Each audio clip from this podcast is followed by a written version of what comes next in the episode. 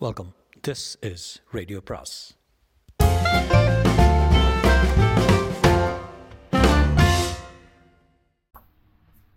சுஜாதாவின் Sylvia பாகம் இரண்டு. சில்வியாவின் cellphone ஒழித்தது ஹே பண்டி எங்கடா காணாமல் போயிட்ட?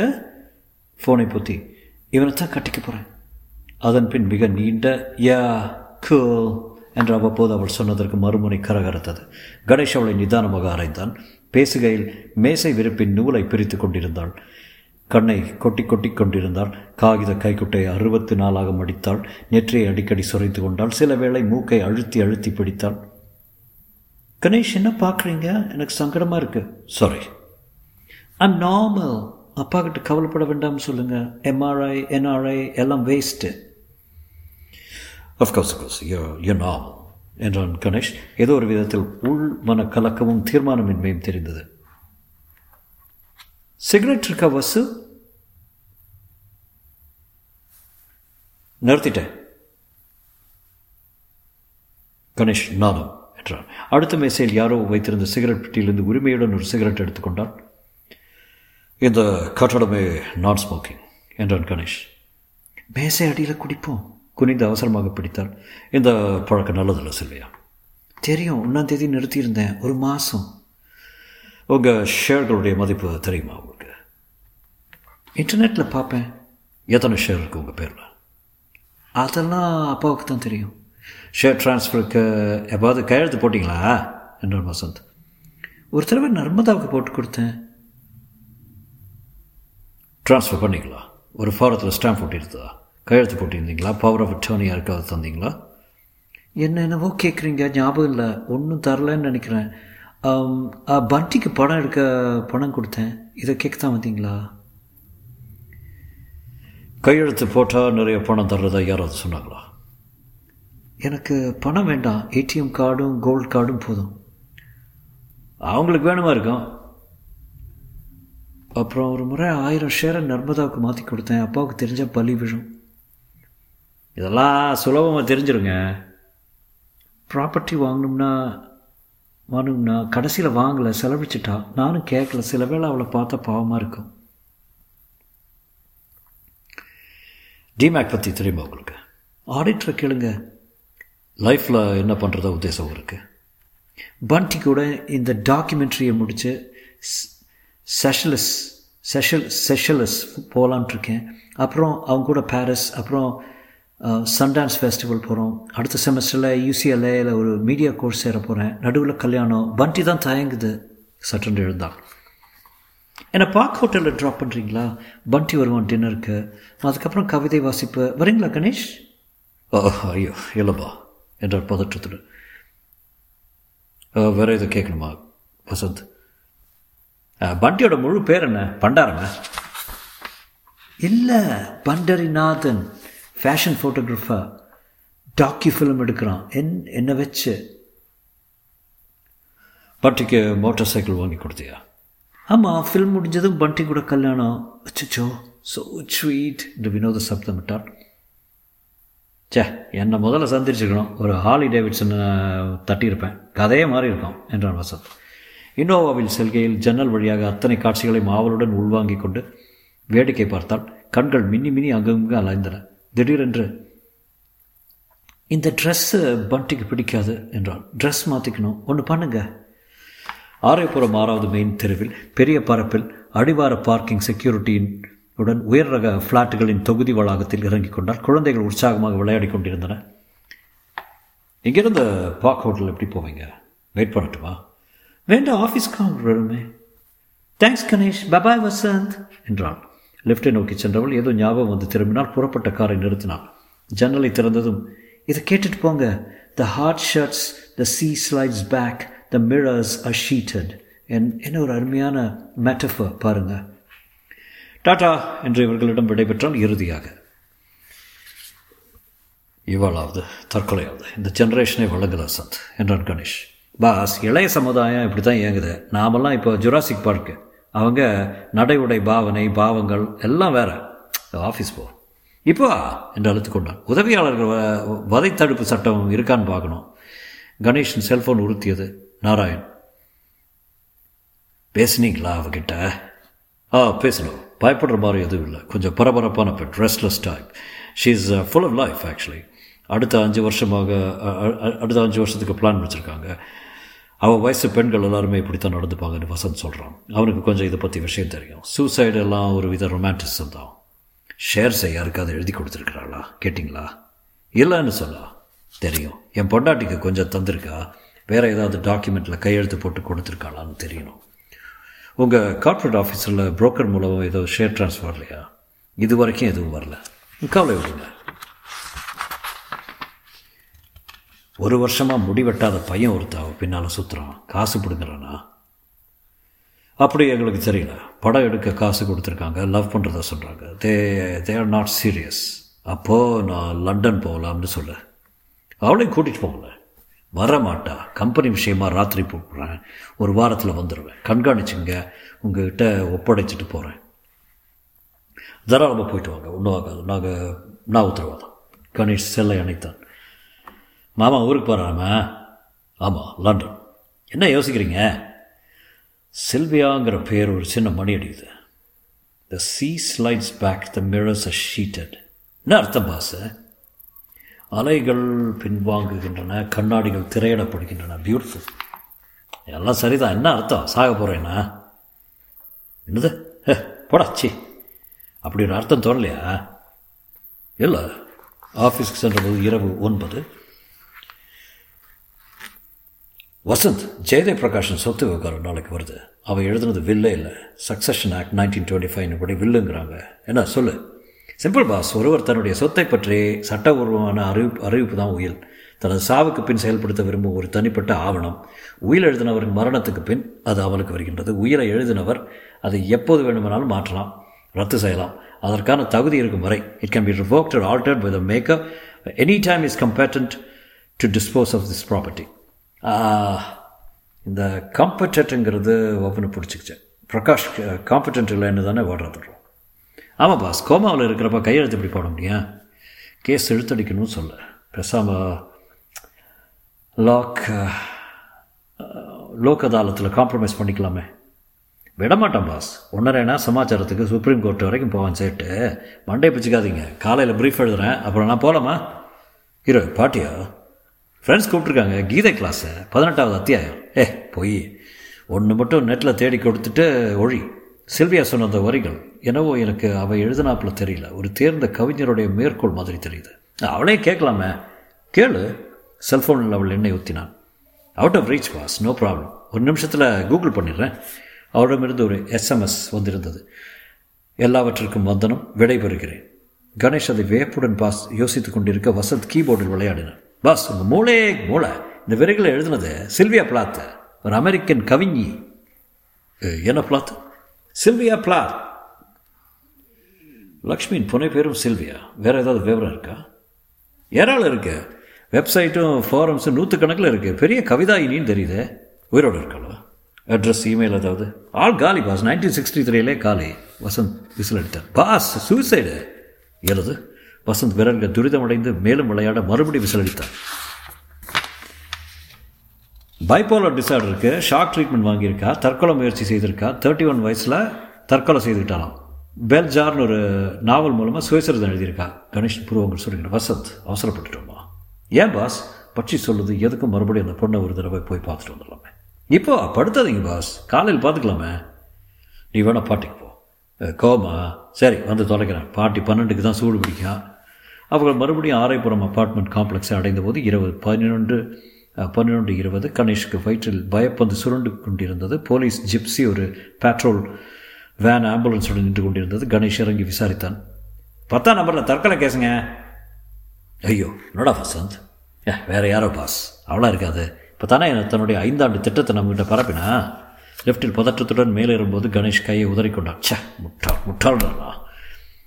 கெட்டதை எதிர்பார்க்காதீங்க பாஸ் காரிடாரில் நடமாட்டம் தெரிந்தது. ஒரு மெர்க்குரி விளக்கு கண் சுமிட்டி கொண்டிருந்தது. போலீஸ் கான்ஸ்டபிள் இவர்களை தடுத்தார். டிவிக்காரர்கள் மூக்கில் வியர்த்து பிரகாச விளக்குகளை ஏற்றி லெஃப்டில் இருந்து வெளிவந்த கணேஷை அடையாளம் கண்டுகொண்டு மைக் நீட்டி கணேஷ் சார் நீங்கள் இதை பற்றி என்ன சொல்ல விரும்புறீங்க? கணேஷ் பதில் சொல்லாது பத்தாம் நம்பர் அப்பார்ட்மெண்ட்டை நோக்கி செல்ல ராஜசேகரை அடையாளம் கண்டு கொண்டார் அவங்கள விடுப்பா என்றார் அசிஸ்டன்ட் கமிஷனர் ராஜசேகர். இரண்டாயிரம் சதுர அடிக்கு மேல் இருக்கும் விஸ்தாரமான காற்றோட்டமான ஃப்ளாட். பல தேசங்களின் கலைப்பொருள்களும் உயர்தர ஃபர்னிச்சர்களும் நிரம்பியிருந்தன. மேசை மேல் மலர்கள் இன்னும் வாடவில்லை. பாஸ் நாராயண். தந்தை நாராயண் இருவர்கள் புருவத்தை அழுத்திக் கொண்டு நின்றிருந்தார். கணேஷ் அவர்கள் சென்று தயங்கி நின்றார். So sorry sir sorry sorry sorry உள்ளே பளிச்சு பளிச்சென்று ஃபோட்டோ எடுத்துக்கொண்டிருந்தார்கள் கணேஷ் வஸ் வந்ததை உணர்ந்து என்ன கணேஷ் இப்படி பண்ணிட்டாலே உங்களுக்கு எப்போ தெரிஞ்சது? இப்போ இங்கே வந்தப்புறம் தான் சார் உங்களுக்கு? ஏர்போர்ட்டில் ட்ரிப்பை கேன்சல் பண்ணிவிட்டு ஓடி வந்துட்டேன். உள்ளே போய் பாருங்கள் என் பொண்ணை. என் பொண்ணை. ஏ வாய் என்று குலுங்கி அழுதார் அவர் அருகில் அழகான பெண். நாரு ப்ளீஸ் என்று கெஞ்சி மார்பை தடவி கொடுத்து சிறிய மாத்திரை கொடுத்து எடுத்து கொடுத்தாள். உள்ளே திடீரென்று கூக்குறார் செல்வி செல்வி என்று அரற்றுவது என்று. பாஸ் நான் வரல. டெட் பாடினா எனக்கு அலர்ஜி. நீங்கள் நர்மதா தானே? கணேஷ் உள்ளே சென்றான். செல்வியாவின் உடலை தரையில் இறக்கி வைத்திருந்தார்கள். ஊஞ்சலுக்கான வளையத்தில் இருந்து ஒரு நைலான் புடவை தொங்கியது. ஒரு பிளாஸ்டிக் நாற்காலி அருகே கிடந்தது. படுக்கை மேல் கருநீல விரிப்பு கலைந்து தலையணை தாறுமாறாக இருந்தது. நிறைய ஃபோட்டோ பிடித்து கொண்டிருந்தார்கள்.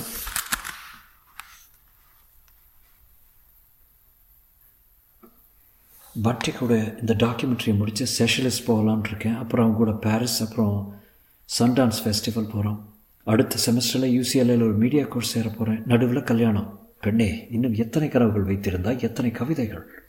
கணேஷை ராஜசேகர் அணுகினார். ராஜா நீங்கள் சென்னை எப்போ வந்தீங்க? திருவள்ளூர்லேருந்து ட்ரான்ஸ்ஃபர் ஆகி வந்தது முதல் கேஸு கணேஷ் எப்படி இருக்கீங்க? ராஜேந்திரன் டெல்லிக்கு டெபுட்டேஷனில் போயிருக்காரு. உங்களை பற்றி அடிக்கடி சொல்லுவார். இந்த பொண்ணை தெரியுமா உங்களுக்கு? பெரிய இடம் போல் இருக்க. ஆமாம் சார் என்னாச்சு ராஜா? கு கூ. யோ அந்த அலை அந்த ஆளை ஸ்கூவாக இருக்க சொல்லுங்கள் இல்லை வெளியே போய் அழுவ சொல்லுங்கள் பண்டி உட்கார்ந்து அவளை புதுசாக பார்த்து கொண்டு அவ்வப்போது யார் கேவி கொண்டிருந்தான் பொம்பளை கணக்காக எழுதுறான்? இவன் தான் ஃபோன் செய்தான் முதல்ல. சூசைடுன்னு தெரியுதா ராஜா? அபெட்மெண்ட் எதுவும் தெரியல என்றார். சில்வியாவின் முகம் கரு ரத்தம் கண்டிருந்தது உதட்டிலும் கண்ணிமைகளின் ரத்தம் தெரிந்தது. கணேஷ் திகைத்து போனான். சில மணிகளுக்கு முன் எவ்வளோ உயிருடன் இருந்தால் கன்ஃபார்மாக பெரிய இடங்களா? அவசரப்படுத்துகிறாங்க பாடியை முதல்ல பார்த்தது யார்? இதே அந்த அழுவாச்சி தான். கிறுக்கு மாதிரி தெரியுது. பாய் ஃப்ரெண்டுங்கிறான் சாவி வச்சுருந்துருக்கான் திறந்து உள்ளே வந்திருக்கான் பாடி தொங்குறத பார்த்து அலறி அடிச்சுட்டு உடனே ஃபோன் பண்ணியிருக்கான். பெரியவரை ஏர்போர்ட் செக்யூரிட்டிக்கே போய் பிடிச்சேன். நல்ல வேலை பிளேன் ஏறி இருப்பார். பெரிய இடத்து பொல்லாப்பா இன்கொஸ்ட்டு முடிக்கணும்ல? ஆமாம் இன்கொஸ்ட் உடனே முடிச்சிரும்படி கமிஷனர் ஆஃபீஸ்லேருந்து மினிஸ்டர்கிட்ட இருந்து கெடுபிடி தற்கொலை மாதிரி தான் தெரியுது. இந்த பொண்ணை உங்களுக்கு எப்படி தெரியும் கணேஷ்? சாயங்காலம் தான் பேசிகிட்டு இருந்தேன். லீகல் மேட்டரா? இல்லை. பொண்ணு மரநிலை பற்றி அவங்க அப்பா கவலைப்பட்டு விசாரிக்க சொன்னார். என்ன கவலை? சூசைடு கவலை தான். இதுக்கு முந்தி ஆயிருக்காமா? ரெண்டு முறை. அப்போ கேஸ் செலவும் ஆயிரும். டாக்டர் பேர்? நாங்கள் இன்னும் சந்திக்கலை. கிருஷ்ணகுமார் சைக்கியாட்ரிஸ்ட்டு வரவழைச்சிடலாம். நாளை காலையில் இன்கொஸ்ட்டை முடிச்சிடலாமே. கணேஷ் ஹாலுக்கு வந்தான். சோஃபாவில் படுத்திருந்த நாராயணனை பார்த்தான். அந்த பெண்ணின் முடிமேல் தலை வைத்து படுத்திருந்தார். கணேஷை பார்த்ததும் இயல்பாக பேசினாள். மென் மஞ்சளில் பாலிஸ்டர் புடவையும் கருநீர கருநீர கால் மீட்டர் சோழியும் அணிந்திருந்தான். சந்தர்ப்பத்துக்கு லிப்ஸ்டிக்கும் நகைப்பூச்சும் மெலிதான பெர்ஃப்யூமும் மனமும் பொருந்தவில்லை. நடுவே ஒற்றை வைரமும் சுற்றிலும் ஒரு பெரிய முத்தும் பதித்த காதணி தெரிந்தது. சிறிய கைக்குட்டையால் அழகாக கண்ணை துடைத்து கொண்டு நீங்கள் தான் நான் அருளுக்கு ஆறுதல் சொல்லணும். ரொம்ப அழுதுட்டார். ஏற்கனவே ஹார்ட் இருக்கு. மார்பு சேலை துக்கத்தில் கடமை தவறி இருந்தது. வசந்த் அவளை தோளோடு அணித்து நீங்கள் கவலைப்படாதீங்க. கொஞ்சம் ரெஸ்ட் எடுத்துங்க. பாஸ் பேசிகிட்டு இருக்கீங்க. இவங்க கொஞ்சம் ஆசுவாசம் பண்ணிட்டு வந்துடுறானே. ஏ இருறா வழியாதுரா என்றார் கணேஷ் கோபமாக. கை நழுவி போயிட்டாலே கணேஷ். விட்டுட்டோமே விட்டுட்டோமே. இப்படி செய்வாள்னு எதிர்பார்த்தீங்களா? நிச்சயமா இல்லைங்க. பெரிய தப்பு பண்ணிட்டோம். தனியாக விட்டுருக்கக்கூடாது. கடைசியாக நாங்கள் பார்த்துருப்ப எதிர்காலத்தை பற்றி உற்சாகமாக பேசினதால ஏமாந்துட்டோம். கணேஷ் உங்ககிட்ட என்ன சொன்னேன்? அவளை கண்காணிக்க சொன்னீங்க. எந்த சமயத்தில் என்ன செய்வான்னு சொல்ல முடியாது சொன்னேனா இல்லையா? அப்படி சொல்லாதீங்க. ஷேர் டிரான்ஸ்ஃபர் பற்றி சில விஷயங்கள் கேட்க சொன்னீங்க. பாஸ் இவர் நம்ம மேலே குற்ற உணர்ச்சியை திணிக்கிறாரு. டாக்டரை சரியாக வளர்க்காம நாராயணன் முகம் சிவந்தது. என்னடா சொன்னேன் கெட் அவுட் ரெண்டு பேரும் வேண்டாம். பில்லை கொடுத்துட்டு ஒழிங்க. ஏசி ராஜசேகர் குறுக்கிட்டு ரெண்டு பேரும் போலீஸ்க்கு தேவையான முக்கியமான விட்னஸ்ங்க. நீங்கள் போக சொல்ல முடியாது. Let me talk to the commissioner அவர் இதையத்தான் சொல்லுவார் என்றார் ராஜசேகர். ராஜா நாங்கள் ஆஃபீஸ் புறப்படுறோம். நிலைமை சரியில்லை. நீங்கள் இன்கொஸ்டின் போது எப்போ கூப்பிட்டாலும் வரோம் என்று கிளம்பிய கணேஷை நர்மதா கையை கணேஷ் சாரி அவருடைய மனநிலையை நீங்கள் புரிஞ்சுக்கணும். அவர் உங்களை குற்றம் சொல்லலை. தெரியுதுங்க. நீங்கள் உடம்பு பார்த்துங்க அடர்ந்த குறுந்தாடியுடன் முன் கேசம் இழந்து பின்புறம் முடி அடர்ந்த ஒருவர் வந்தார். நேராக நாராயணனிடம் சென்று சென்று அவர் கையை பரிவுடன் பிடித்துக் கொண்டார். சற்று நேரம் மௌனமாக தூக்கத்தின் பின் கணேஷை நோக்கி வந்தார். ஐம் டாக்டர் கிருஷ்ணகுமார் என்று கை கொடுக்கிறார். சில்வியாவின் உடல் ஆம்புலன்ஸுடன் வந்திருந்த ஸ்ட்ரெச்சரில் வைக்கப்பட்டது அறை பூட்டப்பட்டு சீல் வைக்கப்பட்டது. டாக்டர் கிருஷ்ணகுமாரை ராஜசேகர் தனியாக அழைத்து விசாரித்தார். கணேஷ் போயிடாதீங்க என்றார். ராஜா நான் இவரை ஒன்று ரெண்டு கேள்வி கேட்கலாமா? தாராளமாக கணேஷ் எங்களுக்கும் உதவியாக இருக்கேன் டாக்டர் இந்த பொண்ணு உங்கள் பொறுப்பில் இருந்ததா? ஆமாம் செப்டம்பர் வரைக்கும். அப்புறம்? ஏனோ தெரப்பியை நிறுத்திட்டாங்க வர்றதில்ல. எதுக்காக தெரப்பி? Bipolar disorder. கொஞ்சம் விளக்குற பார்த்து சொல்லுங்கள் மேனிக் டிப்ரெஷன் சொல்கிறாங்களே அதுவா? அதான். சட்டு சட்டுன்னு மூடு மாறும். ஒரே உற்சாகமாக இருப்பாங்க. உலகத்திலே நான் தான் புத்திசாலி திறமைசாலி என்னால் எதுவும் முடியும் வானத்தை வில்லா வளைக்க முடியும்பாங்க. பூனா மேரத்தன் ஓட முடியும். இப்படி ஒரு சமயம். மற்றொரு சமயத்தில் நாள் கணக்காக டிப்ரெஷன் அப்படி ஒரு சுய இறக்கம். நம்ம எல்லாருக்குமே இந்த மாதிரி மூடு ஷிஃப்ட் ஓரளவுக்கு இருக்கும். இவங்க கேஸில் பயங்கரமாக வேறுபடும். என்ன மருந்து சாப்பிட்டுட்டு இருந்தாங்க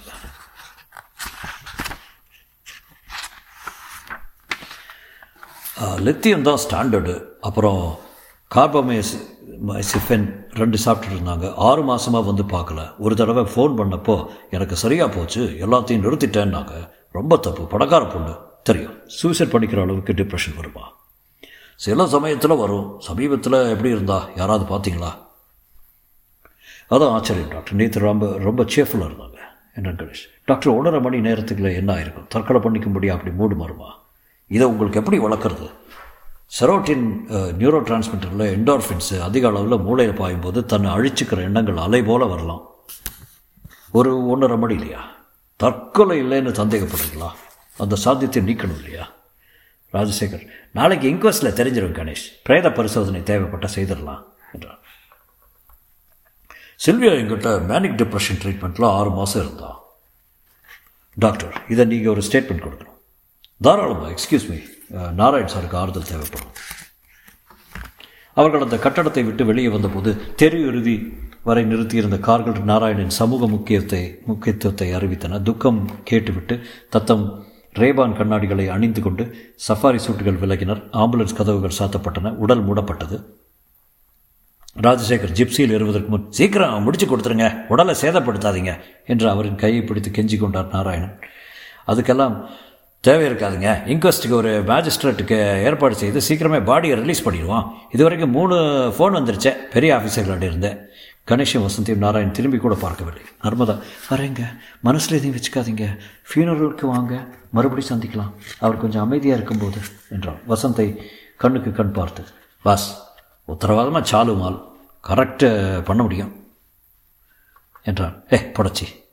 உதப்பட போகிறேன் நொந்து போய் கிடக்கேன் காலை செய்தித்தாளில் அழகான ஃபோட்டோவுடன் Sylvia nineteen eighty two to two thousand six மிகுந்த துக்கத்துடன் நாராயண் நர்மதா பண்டி டாக்டர் கிருஷ்ணகுமார் மற்றும் நாராயண் குழுமத்தின் அனைவரும் எங்கள் எல்லோர் வாழ்வையும் நீ தொட்டு துலங்க வந்த வைத்தாய். இறுதி மரியாதை என்ஜிஓஸ் இசிஆர் ரோட்டில் மாலை மூன்றரைக்கு. அநியாயம் பாஸ்.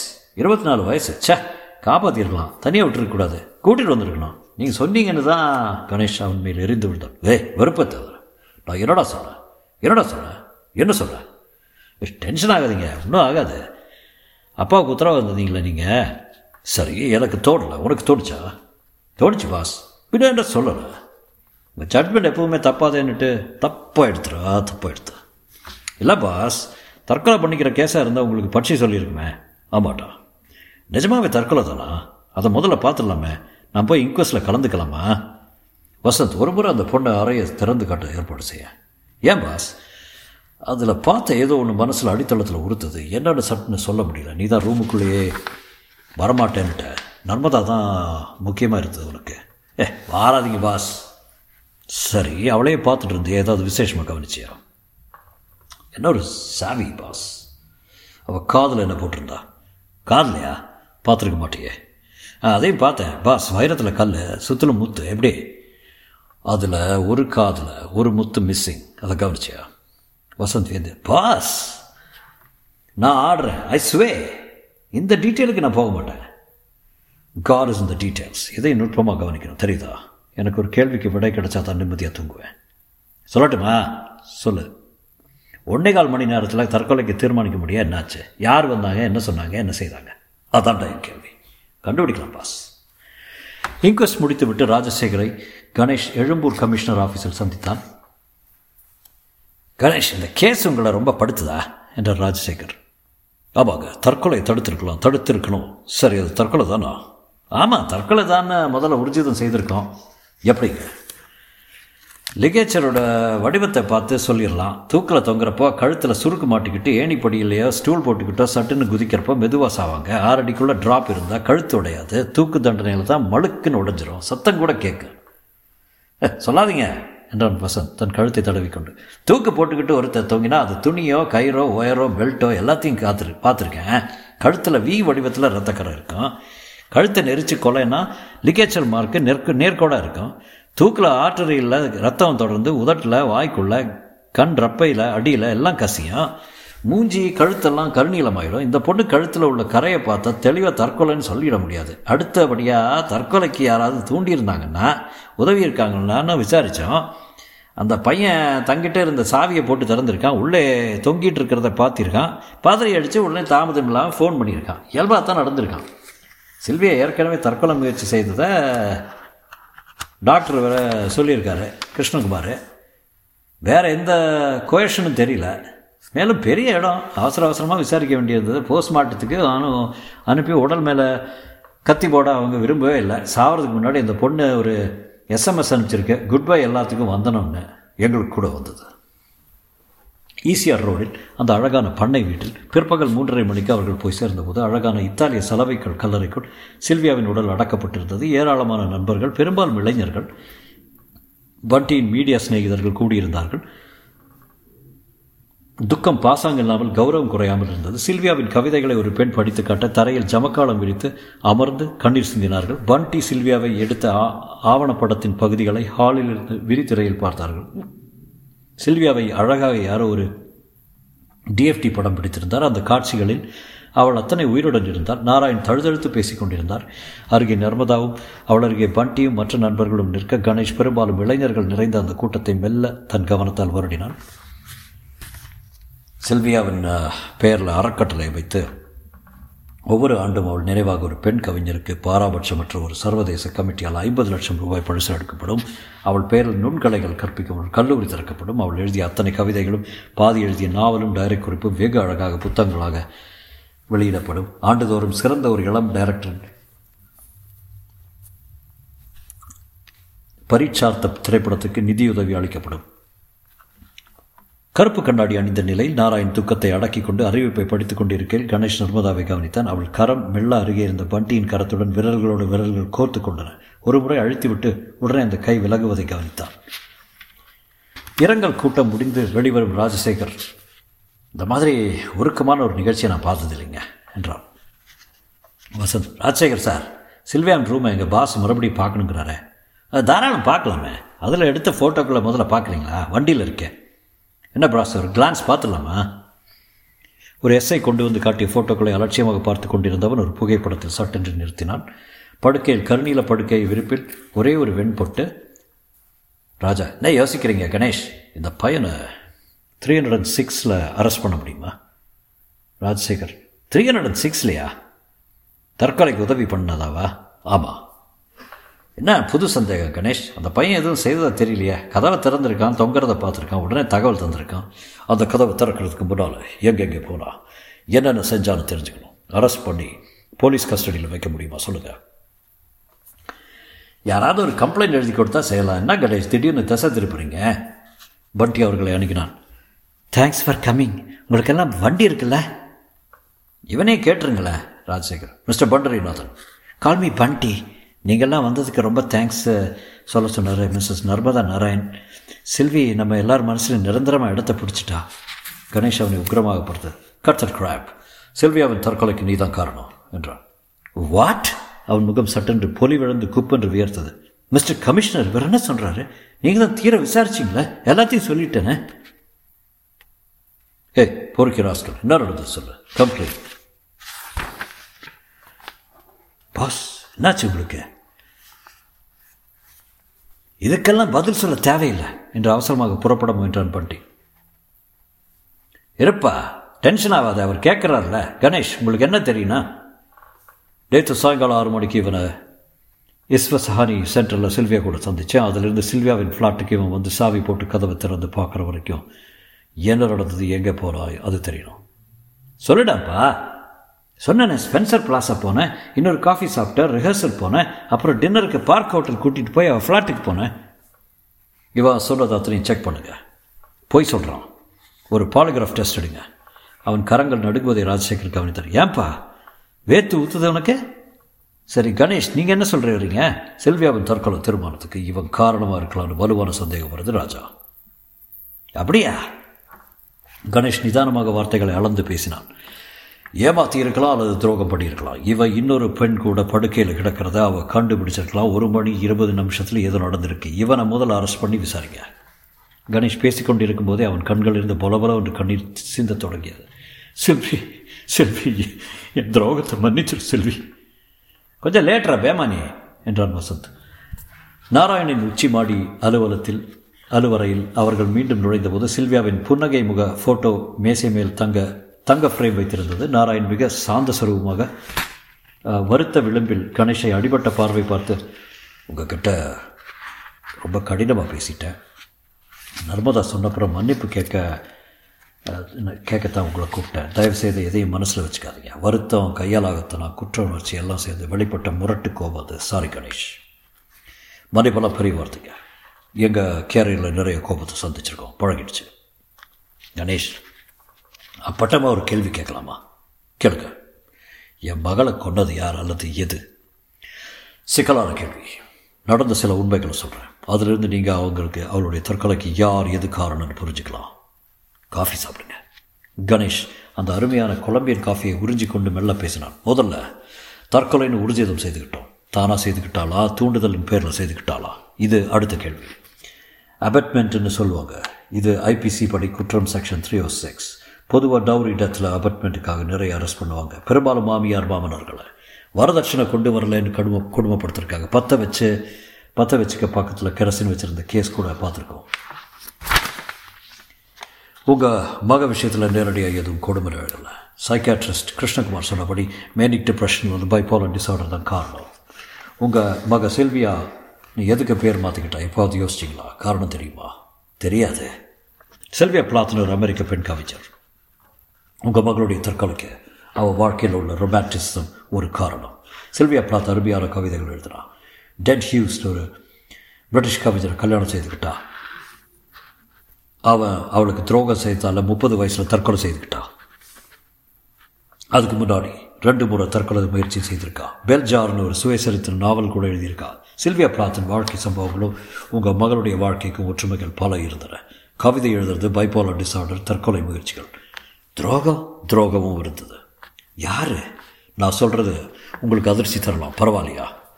சொல்லுங்க. மகள் த தற்கொலையை விட பெரிய அதிர்ச்சி இருக்க முடியாது. இருக்கு. அந்த பையன் பண்டரிநாதன். அவளை வச்சு படம் எடுத்தான். காதல்னு சொல்லி அவன் மனசை அலைக்கழிச்சிருக்கான். அப்படியே முழுசாக சாப்பிட்ற சாப்பிட விரும்புகிற அளவுக்கு கண்மூடித்தனமான நேசம் தென்பட்டது. அந்த மாதிரி ஒரு காதலை ஆண்டாள் மீரா மாதிரி தெய்வத்தின் மேலே தான் பார்த்துரு பார்த்துருக்கேன். இந்த பண்டரி ஒரு அற்பமான மானுடன். இவன் மேலே அவள் அத்தனை ஆசை வச்சுருந்தா அவன் மேலே கவிதைகள் எழுதினான் எது கேட்டாலும் வாங்கி கொடுத்தான் அவள் ஒரு குழந்தைக்கு முத்தம் கொடுத்தா கூட குழந்தை மேலே பொறாமைன்னு கவிதை எழுதினான் ராஸ்கல் என்ன செய்திருக்கான் தெரியுமா? என்று கணேஷ் தேங்கினான். எல்லாம் வேண்டாங்க. சொன்னால் மனசு புண்படும். நர்மதா? என்றார் மெதுவாக. ஆமாம் அவர் தண்ணீர் எடுத்து குடித்து கொண்டார். எழுந்து நடந்தார். திடீரென்று மேஜையை பலமாக குத்தினார். கண்ணாடி சிதறியது. குத்த வேண்டியது மேஜை இல்லைங்க என்றார் வசந்த். பண்டி செய்த துரோகம்தான் எதிர்கால கனவுகளுடன் இருந்தவளை ஒரு பேதளித்த கணத்தில் தற்கொலைக்கு தூண்டியதால் ரெண்டு பேரையும் தண்டிக்கணும். சொல்லுங்கள் என்ன செய்யணும்? உங்கள் மகளை தற்கொலைக்கு தூண்டி விட்டதா? அவங்க மேலே ஒரு புகார் எழுதி கொடுங்க. IPC section three O oh சிக்ஸில் அவங்களை கைது செய்யலாம். பண்டி எங்கள் முன்னால் நேற்று நடந்ததை ஒப்புத்துட்ருக்கான் அவங்கள கைது செய்து போலீஸ் கஸ்டடியிலையோ ஜுடிஷியல் கஸ்டடியிலோ வைக்க முடியும். ப்ராசிக்யூஷன் சரியாக வாதாடுனா பத்து வருஷம் வரை தண்டனை கிடைக்கும். செய்திடலாமா? ஒரு பேப்பர் எடுங்க. செய்திருங்க. வசந்த் வேகமாக செயல்பட்டான். கம்ப்யூட்டரில் வேர்ட் ஸ்டேட்மெண்ட் ஒன்று எழுதி பிரிண்ட் எடுத்து இதில் ஒரு கையெழுத்து போடுங்க என்றார் அவர் உடனே போட்டு கொடுத்தார். இதை போலீஸ்க்கு கொடுக்கறதுக்கு முன்னாடி உங்களை ஒரு கேள்வி கேட்கணும் கணேஷ். ஒரு கேள்வி என்ன? பல கேள்வி கேளுங்க.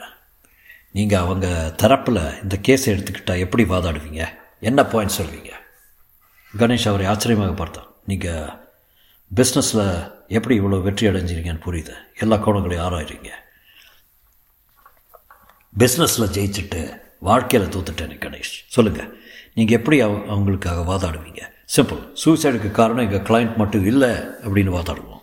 பின்ன யார் காரணம்னு கேட்டால் அவளை கவனிக்காமல் வளர்த்த நீங்களும் தான் காரணம். எப்போ பார்த்தாலும் உலகம் பூரா பணத்தை துரத்திக்கிட்டு வீட்டில் உள்ள மகளை விசாரிக்காமல் நீங்கள் தான் காரணம். பணத்தினுடைய மதிப்பு தெரியாதவளை கோடீஸ்வரி ஆக்கிய உங்கள் தகப்பன் உன் காரணம். உங்கள் இளம் மனைவியும் காரணம். உங்களுக்கு ஒரு மெயில் அனு அனுப்பிச்சாலே அது சில்வியா பிளாத்துடைய கவிதை தான் டேடி உங்களை சரியாக தெரிஞ்சிருக்கிறதுக்கு முன்னாடி உங்களை இழந்துட்டேன்னு சொன்னதான் அர்த்தம் புரியல உங்களுக்கு. புரியலையே. நான் மட்டும்தான் காரணமா? நீங்கள் முதல் காரணம். அப்புறம் அவளை ஸ்கேன் பண்ணி லித்தியம் ப்ரோசாக் இருக்கிற மருந்துகளை எல்லாம் அவன் மேலே மாற்றி மாற்றி பரிசோதித்து புத்தியம் மழுங்கடிச்சு டாக்டர்கள் மனத்துக்காக இல்லாத இல்லாமல் பணத்துக்காக ஏற்பட்ட பண்டி மாதிரி சிநேகிதர்கள் துரோகத்துக்கு உடந்தையாக இருக்கிற ஒழுக்கமற்ற மனைவி ஏன்? நான் கூட ஒரு வகையில் காரணம் தான் தற்கொலைக்கு உண்டான அத்தனை அறிகுறிகளையும் அவள் நடத்தை உறக்க அறிவித்த போது கவனிக்காம ராத்திரி அவளை தனியாக விட்ட நாங்களும் தான் காரணம். கணேஷன் குரல் கம்மி இருந்தது. யூ ஆர் ரைட் என்று நாராயண் அந்த காகிதத்தை கிழித்து போட்டார். திரும்ப காரில் செல்லும்போது கணேஷ் மௌனமாக முன் சீட்டில் சில்வியா பிளாத்தின் கவிதை புத்தகத்தை புரட்டி கொண்டிருந்தான். என்ன பாஸ்? ரொம்ப ஃபீல் ஆயிட்டீங்க. அவங்கள விட்டுட்டேன் பாஸ். இல்லை வசந்த் யோசிச்சு பார். நாராயண் கம்ப்ளைண்ட் கொடுத்தாருன்னு வை அது ஒரு ஹை ப்ரொஃபைல் கேஸ் ஆகிடும் அத்தனை தொலைக்காட்சி சேனல்களும் அத்தனை பத்திரிகைகளும் படையெடுத்து அந்த பெண்ணுடைய தற்கொலையை மறுபடி மறுபடி படம் போட்டும் எழுதியும் சமூக வேளாளர்களும் டாக்டர்களும் பெண் இயக்கங்களும் சில்வியை மறுமறி தூக்கில் தொங்க விடுவாங்க. இது தேவையான்னு யோசித்தேன் அவருடைய மரணத்தில் இருக்கிற கவிதையை மட்டும் வச்சுக்கலாம். மிச்சத்தை விட்டுறலாம் அவருடைய சாவியில் இருக்க சாவில் இருக்கிற கொஞ்ச நஞ்ச கண்ணியத்தையும் கெடுக்க வேண்டாம். பண்டியையும் நர்மதாவையும் துரத்தி விடுகிறாரோ ஆள் வச்சு போட்டு தள்ளுறாரோ அது அவருடைய சொந்த நரகம். என்னை பொறுத்தவரை சில்வியாவுக்கு ஒரு தற்கொலை போதும். ஆக்கம்ஸ் ரேசர் சித்தாந்தம் தெரியுமா வசந்த் பாஸ் நான் ஆடுறேன். எனக்கு ஜில்லட் ரேசர் மட்டும்தான் தெரியும். இயற்கையில் ஒரு டீப் சிம்பிளிசிட்டி இருக்கும்பாங்க. ஒரு சம்பவம் நிகழ்கிறதுக்கு இரண்டு மூன்று விளக்கங்கள் இருந்தால் அதில் மிகவும் எளிமையானதை தான் எடுக்க வேண்டும். பாஸ் நீங்கள் இவ்வளோ உணர்ச்சி வசப்பட்டு நான் பார்த்ததே இல்லை. காரணம் சில்வியாவின் கவிதைகள்டா and when at at they blunder into bad world wrecked they seek only oblivion இறுதியில் படுக்கையில் தவறி விழும்போது உலகம் அழுத்து அவர்கள் தேடுவது மறதி மட்டுமே. முற்றும். So that was a very small Ganesh Vasan story Sylvia Uh, it uh, அவ்வளோ கிரேட்லாம் ஒன்றும் சொல்ல முடியாது. I think just like what Sujatha said I think he read about Sylvia Plath our poetry எல்லாம் படிச்சுட்டு அதை அஃபெக்ட் ஆகிருக்காரு அதை வச்சு ஒரு சின்ன கதை பண்ணியிருக்காரு. அவ்வளோதான் I was okay nothing you know was shattering I hope you enjoyed it சின்னதான கதை. இது முடிச்சிட்டோம். இனி ultra to do a little bit larger novel என்னன்னு நாளைக்கு பார்த்துக்கலாம். நன்றி வணக்கம். Thanks for listening